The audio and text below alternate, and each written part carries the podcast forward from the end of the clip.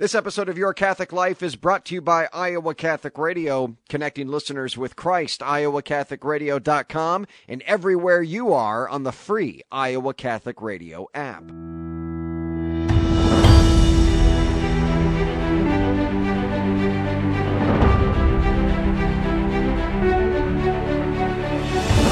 Welcome in, everyone, to Your Catholic Life, a podcast for Catholics by Catholics, helping you grow in your faith. I'm Jon Leonetti, your host.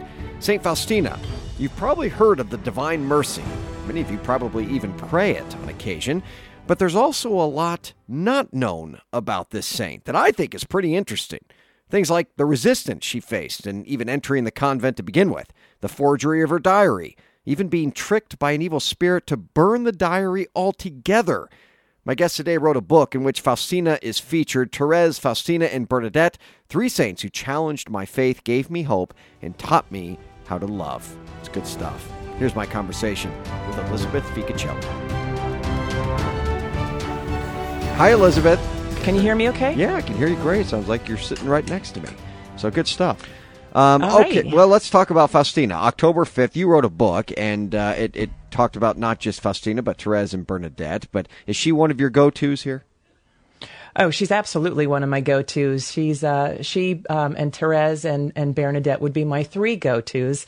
Um, but I think she offers all of us so much right now, and um, because I always ascribe that virtue of hope to that saint, and I think, boy, do we need this hope? Do we need this mercy uh, more than ever? It's just like the world is just con- continues to spin out of control, and I think it's these saintly friends we have that can really help us keep grounded and remember, okay, keep our eyes on Jesus, keep our eyes on Jesus, mm-hmm. no matter what happens, no matter the storms. Let's talk about her life. Her parents, they, they really were kind of reluctant to, uh, to have her or allow her to go into religious life.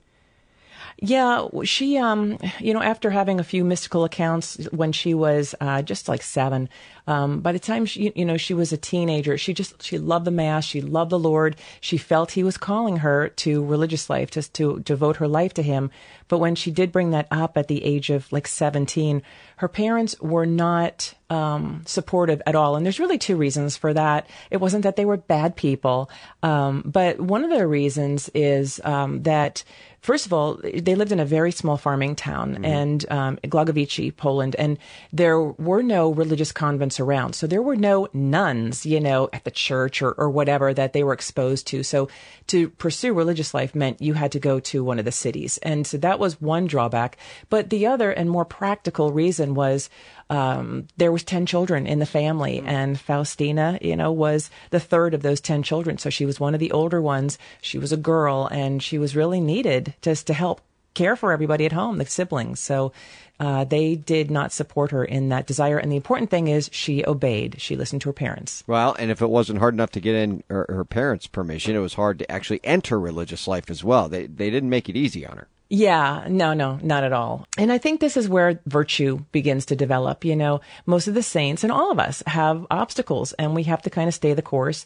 And she trusted and had faith in God that if this was his call, that it would work out eventually. And it does, but she sort of has to basically run away, um, you know, to, to do this. And that, that's a heartbreak for her. She doesn't want to deceive her parents or anything, but the call of the Lord, uh, the following year, the, when she's 18, she's at that dance and she has that vision of him, you know, he's saying to her, How long are you going to keep putting this off? How long are you going to keep making me wait? Her story is just remarkable. I mean, you're at a dance and the Lord appears to you. You go to you go to a chapel there and the Lord appears to you. I mean, it's just it's really beautiful. She ends up entering the religious life. Um, she had problems. I mean, I when I've read her stuff, she didn't. It was she wasn't taken to uh, by the other sisters just you know easily. Uh, there were some sisters that didn't like her at all. No, and and it wasn't because she had a callous personality, um, but she had ongoing communication with the Lord. She was con- hearing Him in her in her heart, you know, in her interlocutions, at times seeing Him.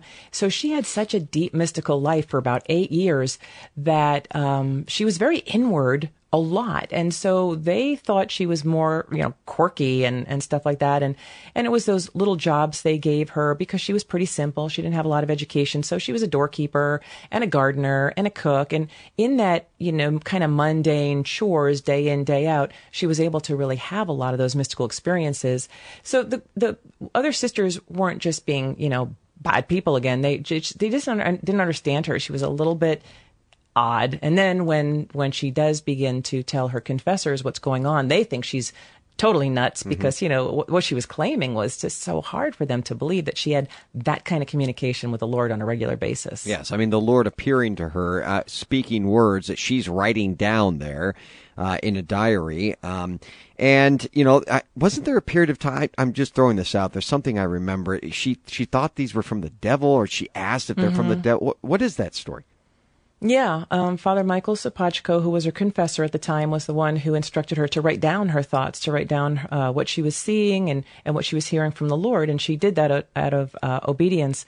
Um, but then she had a vision, and uh, this is where, you know, what I call him Sparky gets involved, and uh, she gets a false direction to burn that diary, mm. that hmm. it was all, you know, ego and, and that kind of thing. It was This was the devil. And, Oh yeah, obviously it was a, a spirit of darkness, not a spirit of light, mm-hmm. and uh, so she throws the diary in the fire. I mean, this was after she had worked on it some time, wow. uh, and it is destroyed. And Father Sopoćko says that was not from God. Start again, mm. and she does. She starts all over again. I mean, this is a handwriting, and and it turns out to be a 600 page book. I mean, this is a big book, and um, but it's it's it's so full of light for all of us. So and some people may say, you know, at the end of her life, oh well, everything just kind of streamlined to canonization. Not true. I mean, there were there was a lot of resistance to have her canonized. Yeah, there absolutely was, um, and, and, you know, first of all, the the whole devotion, the spread of the devotion, was stymied in a lot of ways in her own country of Poland because when she passes away, like at 1938, 1939, now you know Hitler's marching across Poland and the Soviets are right behind them. And there's all this, uh, you know, communist pressure going on. So the communists don't want the spread of Catholicism in Poland because that's something that would unify the people, make them strong. Mm. So they were interested in breaking all of that. So they wanted no part of the devotion. So it was dangerous to promote that devotion in the beginning. I mean, a lot of stuff had to go underground, be smuggled, and all that kind of stuff. Copies of of writings to testify this, the image, that kind of thing. Um, and then one of these, uh, what the communists did, which was very clever, they falsified um, the diary, a copy of the diary, and that's what ended up getting to the Vatican. Um, and it was John the 23rd who received a falsified copy of that. And when, you know, whoever he commissioned to look at this looked at it, there was errors in it. There was mm. obvious errors in it and they couldn't, they couldn't, you know, condone it. They couldn't pass it. So they're, the ban was put on it, but um, in time that would be reversed. But that was another hardship. And Faustina was told, though, that this would be met with great resistance because look at the fruits of divine mercy today. I mean, we can see that this is really meant for our day and age, and, and you can see why why the evil one would have been very very anxious to suppress it. Yeah, I mean, it, it would only take a, a, Polish pope to be able to uh, figure this stuff out. Oh, and by yeah. the way, that happened. Yeah, and he was when when John Paul was a priest, he had read an a, an authentic copy of the diary, so he knew uh, from the very be- you know beginnings that this was authentic, that this was something important. And of course, he is the one who lifted the ban on the diary. He's the one who canonized Faustina as the the first saint of the new millennium. And you know, has was quoted to say it was the most important work he did was was bringing the Divine Mercy forward, and died on the feast of Divine Mercy. You know, mm. so or the vigil rather. So yeah, so he was um, just a, another great, uh, wonderful um, part of this whole Divine Mercy story. Now, now Father Michael Sopoćko, how do you Sopoćko, pronounce Sopoćko? Yeah, Sopoćko. Is his canonization up, or has his cause been opened? He is beatified. He is blessed, Michael wow, Sopoćko, and as I said, yeah, he he is the confessor. Benedict um, beatified him, and so I guess I'll wait for the, a second miracle, you know, for the process of canonization. But this is a man who had to put his life on the line literally to promote divine mercy because at that time in Poland, if you were caught doing something like that, it meant absolute jail, you know, if not worse. And you know, so he, and, and he put himself out there, you know, at the, the ridicule of some of his peers who thought, you're crazy. What? What is this? What are you getting behind right yeah. now? You know, because it was private devotion, right? So it's, you, you have to have these things tested. And, and so this was not yet tested. And, and so he really did so much to stand by Faustina. Once, once he started believing her, he was a little skeptical in the beginning too, but he recognized this was truth. And, and like I said, he did everything possible. And then he, he lived long enough to see that falsified copy get to the Vatican and the ban um, you know, be inflicted. But then he he died before the ban was lifted. But I'm sure where he is, he he knows that that devotion continues today. No so. doubt about it. Therese, Faustina, and Bernadette, three saints who challenged my faith, gave me hope, and taught me how to live. Elizabeth Ficocelli. Uh, friends, if you want to learn more about Elizabeth, her works, her books, also uh, bring her in, maybe do a parish mission or speak for uh, your certain conference, you can go to where, Elizabeth? Uh, just elizabethficocelli.com. All right. Hey, thanks so much for coming on, Elizabeth. Always, a, always an honor. Always a joy. All Thanks. Right. Talk to you soon. So there you have it, friends. This diary for me has served as an incredible resource for my prayer. It's not one of those quote unquote books I read from beginning to end, you know. It's rather a diary that invites me into the inner life of God. I really encourage you, friends. I really encourage you, if you don't already have one, to get one and that you use it in your prayer as well. It can change you. Friends, make sure to share this and other episodes of Your Catholic Life on Facebook and Twitter, inviting them to take part in the show. Visit our website, yourcatholiclifepodcast.com as well. Thanks for tuning in today, friends. I'm Jon Leonetti, signing off here on Your Catholic Life. Remember, the only way to happiness is by holiness. Be confident in Christ's mercy and his love.